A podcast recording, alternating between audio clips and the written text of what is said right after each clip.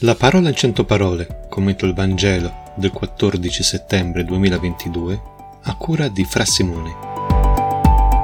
Non dobbiamo fraintendere la croce come l'amore quasi masochistico della sofferenza. Non si ama la sofferenza, ma si può accettare di soffrire per amore di qualcuno. Cristo è salito sulla croce e ci ha insegnato che per amore nostro è stato disposto a tutto, anche a morire. San Pio da Pietralcina ripeteva, molti vengono chiedendo di essere liberati dalla loro croce, nessuno mi chiede come portarla. Non sempre riusciamo a risolvere tutto ciò che ci pesa sulle spalle, ma è proprio in quel momento che invece di sentirci falliti possiamo iniziare ad amare. La differenza è nel modo con cui abbracciamo ciò che c'è dentro la nostra vita.